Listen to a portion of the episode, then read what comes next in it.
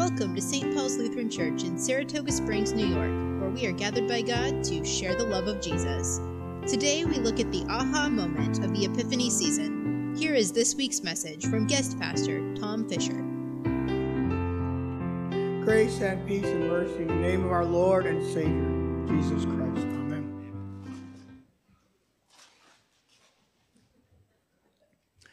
Here we are between Christmas and Easter in a very, very long Epiphany season. Easter is going to be late this year. Epiphany is that aha moment when our baptismal faith in Christ again reminds us who Jesus is and what he has completed for us. An aha moment. Many of us had those. I had one last week. I picked up a couple of uh, older jet skis and I'm restoring them in my garage. It's another good thing my wife's not here today. Anyway. So I'm trying to get out the jet pump that's in the back of this thing. I got all the bolts out, all the seals are out, everything is out, but it won't budge. I spent half a day on this silly thing. So I say, okay. I take a break, go and have a cup of tea, and I got out the shop manual. Ladies, no. And I found out that there was a hose inside of this thing that I didn't remove. Aha. I removed the hose and the pump about fell out in my hands. And I was reminded that I am not all knowing. I am stubborn. I am prideful. I cannot do everything. Sometimes I believe I cannot do anything. We Christians also need those humbling reminders that we do need salvation, that we need help. Our readings today have that wonderful contrast of blessings, curses, life, and death. And it's a good time in this Epiphany season to remind us that we cannot save ourselves. We need help. We need a lot of help. We want to be blessed, happy, full of life in the Spirit. We do not want to be cursed. We do not want to perish.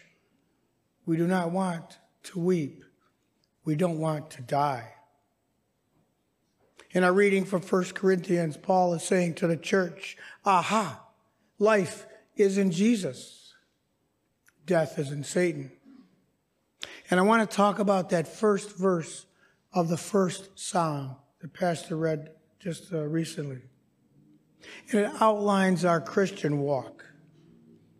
That life is in Christ and death is in following the ways of the devil. And it is a very slippery slope.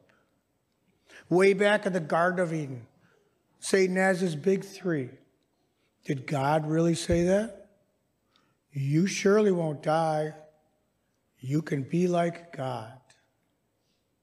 And we are all tempted, as Adam and Eve were in the garden. Satan presents sin to us as a novel idea. God's word isn't all that true. Then we get used to it. It seems okay. There's been no consequences for my action. It must be okay.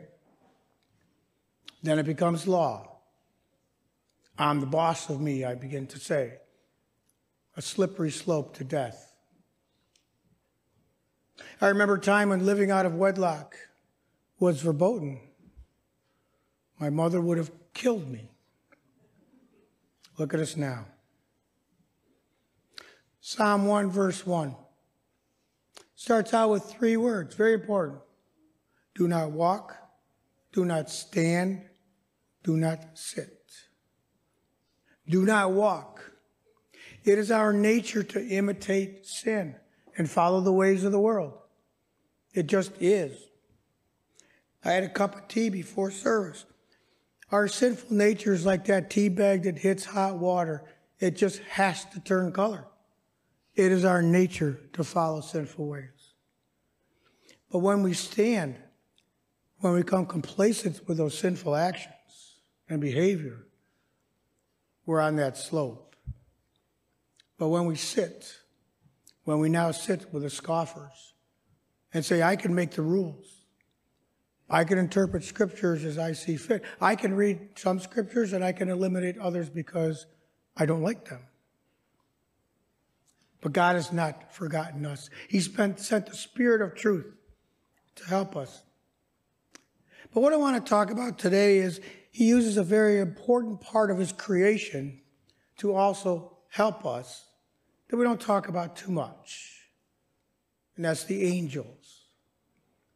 And so during this Epiphany season, I want to spend some time on these guys, the angels. Pastor mentioned just last week about the seraphim and God's message to Isaiah. Remember, the seraphim takes the hot coal and touches Isaiah's lips to open his eyes and his heart to God's word. Talk about an aha moment. And when you look at Christmas and Easter, there's just chock full of angels. But our knowledge is limited. We don't know a lot about the angels, and our culture and our history has confused the concept through mysticism, mythology, and paganism. We're confused about what they can do, what they cannot do. The very word angels brings up amazing images to us. Maybe a fancy painting in a cathedral in a fresco. Maybe statues or certainly decorations that we put on our Christmas trees. Whimsical comic strips that portray beloved family members.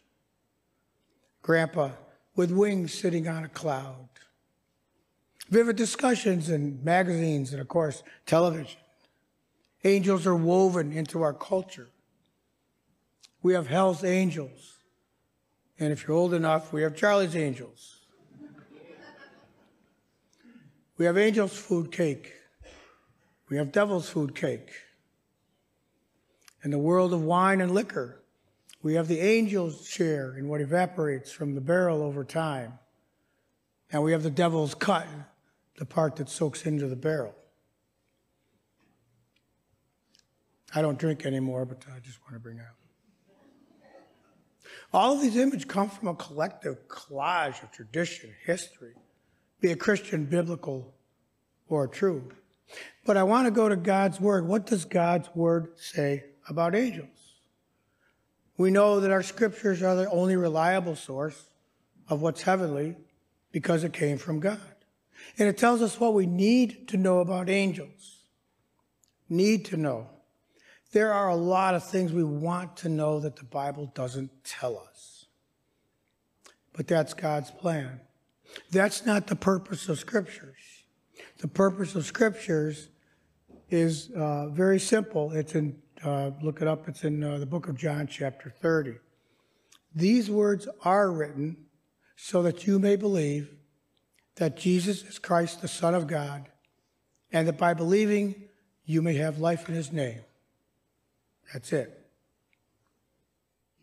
The word angel means messenger. Angels are generally, usually inhabitants of heaven.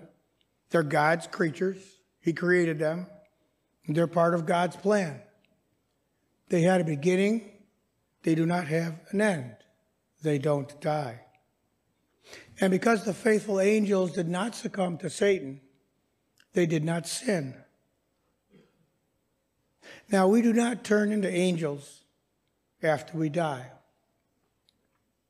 The Gospels, Matthew, Mark, and Luke all say at the resurrection, people will neither marry nor be given in marriage. They can no longer die. They will be like the angels in heaven. We won't be angels, we will be like the angels, that we too will be sinless. We too will not die. Heaven will be complete. We do not need spouses or families. We do not turn into angels. We do not get our wings when a bell rings. We're not able to go back and forth between heaven and earth. We don't turn into ghosts. We don't haunt the graveyard. We don't roam the earth. The Long Island medium cannot conjure up grandma. but may be able to conjure up the devil, and I'll get to that in a minute. When a believer's uh, when a believer dies, his soul is carried to heaven to be with our Lord, waiting peacefully until that last day when our bodies are created new and joined with our souls and are with Christ forever. An unbeliever's soul is not so. It goes into torment and will remain in torment and damnation. As far as the origin of angels, they were created by God during that first six 24 hour days of creation. We know this because God on the sixth day said, All is well, all is done, all is good. And he rested. When exactly they were created really doesn't matter. But we know they were created as powerful spiritual beings that we normally cannot see. And there's a lot of them. Scripture records in the book of Daniel 10,000 times 10,000 angels. They're not small, they're not childlike, they're not weak. When you read the scriptures, what's the first thing an angel says when greeting a human being? Do not be afraid. There must be a good reason for that. Angels are not all powerful, they're not all knowing, they're not everywhere at once. Only God is. Only God is all knowing, all powerful, and can be anywhere at once.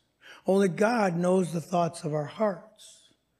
Neither Satan nor the angels can read our minds, but they do observe our behaviors. Angels don't carry harps, they don't have halos. Scripture speaks of three kinds of angels angels, of course, but also the seraphim and the cherubim. The cherubim are the highest ranking and most frightening of these creatures. God has cherubim guarding the very throne of, of God's throne in heaven. God assigned cherubim to guard the Garden of Eden after we were kicked out. Cherubs were fashioned by Moses to sit on the mercy seat of the Ark of the Covenant, representing God's guards of things. Cherubim are the closest to God in heaven. Prophet Isaiah says, O Lord Almighty God of Israel, enthroned between the cherubim, you alone are God over all the kingdoms of the earth. Ezekiel, when he was taken into heaven, describes the cherubim in great detail strange, fearsome creatures with four wings guarding the God's throne. Cherubim are not to be messed with. Seraphim are messenger angels, mentioned only once in scriptures, as we heard last week, when Isaiah was commissioned. Seraphim are six winged creatures constantly praising God. Holy, holy, holy, with an unending hymn of praise. What a great job. Since the time of the beginning, angels have been uh, at very important events in, in our history. Uh, Abraham entertained angels. Lot was delivered from Sodom by angels. Jesus, Joshua was encouraged by an angel. Angel grow, angels showed great power in defeating the Assyrians. And they had a significant presence in Jesus' ministry. This brings up the Christmas and Easter. An angel came to Mary, the angel Gabriel, in fact, comes to Mary to tell her that she will be bearing the Savior. And then an angel comes to comfort Joseph. Many, many angels appeared that night over the shepherds to announce the birth of our Savior. Jesus was ministered to angels in the wilderness. Angels comforted Mary at the tomb of the resurrection. The Apostle John was visited by angels when he was in prison and given the visions of the book of Revelation. Angels are present at Jesus' assumption into heaven, comforting the, the disciples. And even today, angels rejoice when one soul is brought back to the Lord. Think of it. When one soul comes back through our proclamation of the gospel, all of the angels in heaven rejoice with us. We have two angels by name, Michael and Gabriel. Michael is in the book of Daniel as a powerful angel that will usher in the last day. And Gabriel, of course, came to talk to Mary. Angels are still around. And yes, we have guardian angels. What a comfort it is to know that our Lord sends us messengers in time of need. Great story in Acts chapter 12. Remember when Peter is put in prison and he's released from prison through the action of angels again. And when Peter gets out, he goes to the house of Mary. Many are gathered praying for Peter. He knocks at the door of the gateway, and a servant girl named Rhoda comes and sees Peter, doesn't let him in, runs back to the group and says, Hey, Peter's out at the door. And they say, You're nuts. It must be his angel. You may have experienced miraculous things yourselves that you can't explain. I have. Maybe many of you have as well. The angels also sometimes come to surprise us. Book of Hebrews says, "Do not forget to entertain strangers." For doing so, some people have entertained angels without knowing it. You never know when God is going to put an opportunity in front of you to witness to his great powers and his salvation. But there is bad news. Sometime at the very beginning of time, during creation, something awful happened. Something so terrible happened that it changed the course of human existence forever. Sometime between the creation of the angels and the creation of Adam and Eve, one of the chief cherubs at the throne of Christ, Satan, became prideful. Isaiah records the event that Satan saying he would make himself like God. Satan also convinced many other angels to follow him, and they became prideful. Then this devil deceived Adam and Eve, and they became prideful and disobeyed God. You can be like God, Satan says. And this brought death and sin into humanity. And the rest is our sad history.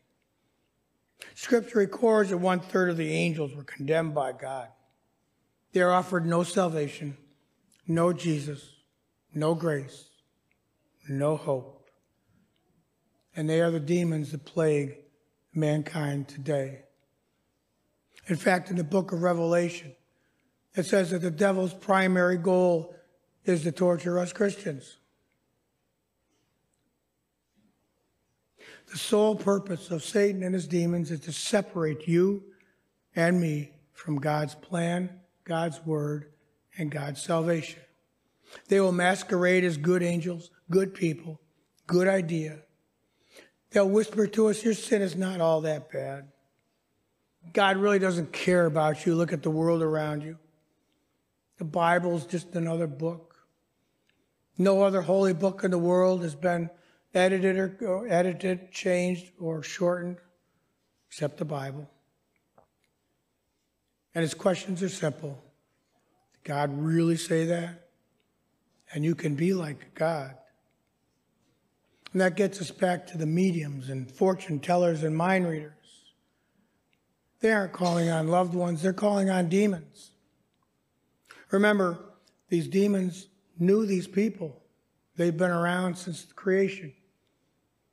And they can explain very detailed actions of your grandmother, great grandmother, and so forth, with the sole purpose of separating you from God's word and trusting in dark magic.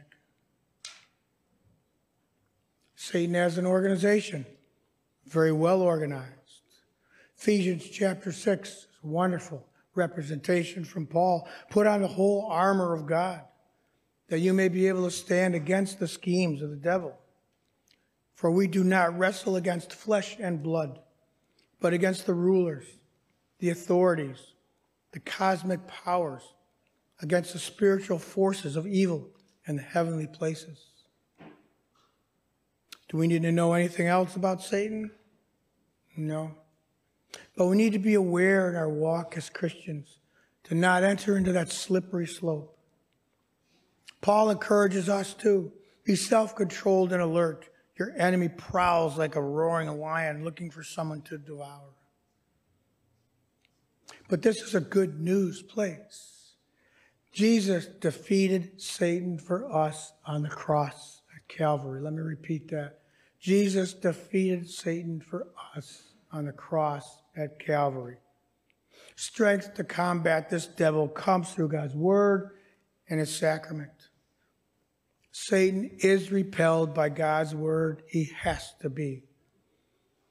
There's safety in numbers. That is why we gather together to strengthen, strengthen each other in this fight that we have against these powers.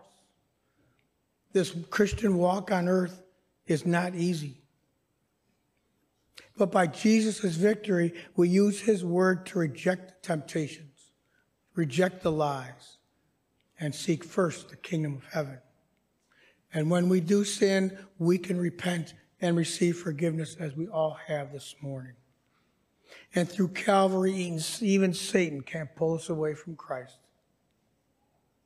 All heaven and earth, all the angels, all the heavenly hosts, all the faithful, and all those who have died, all worship and praise this God who sits on the throne in risen glory. Even the powerful cherubim cannot block our access to our Lord even down to our weakest sinner. We've been given full access to Christ through the blood of Calvary. We celebrate this communion in our worship service. We give praise and glory to Jesus our Lord and His Word. We receive His gifts through His grace. And the glory our hymn of praise, we sing that song the angels sang over the fields in Bethlehem. Glory to God in the highest and peace to people on earth. As the worship service continues, we prepare to receive the very body and blood of Christ in Holy Communion. And it is here where we pray the great thanksgiving and sanctus. And this, dear friends in Christ, is the most special and sacred time in our worship, where heaven and earth actually join together. And we pray, and so with the angels and the archangels and the whole company of heaven, we laud and magnify your glorious name and join in their unending hymn of praise. And as at this time, the entire company of heaven, the angels, all of our departed loved ones who have died in the faith, our wives, our husbands, our grandmothers, grandfathers, children, those we don't know, all join with us faithful believers here on earth, and we all pray together the song of the seraphim. Holy, holy, holy, Lord God of power and might, heaven and earth are full of your glory. Hosanna, Hosanna, Hosanna in the highest. And on that last day, we will be joined together and offer that same praise and glory to God, but in heaven and in person. And the last thing the angels do is carry us to heaven on their arms, singing together, Blessed is he who comes in the name of the Lord. What a comfort we have in God's plan. Jesus closed our gospel reading with, today anyway, rejoice in that day of trouble, for surely your reward is great in heaven. May we always stay close to our Lord and give him thanks, rejoicing with the whole host of heaven. As I began our service, blessed, happy, and full of life in the Spirit, now and forever. Amen. And now may this peace and comfort that does pass all understanding guard our hearts and minds truly and firmly in Christ Jesus. Amen. Thank you for listening to our podcast. For more information about St. Paul's Lutheran Church, please visit spalutheran.org. God's blessings to you. Go in peace and serve the Lord.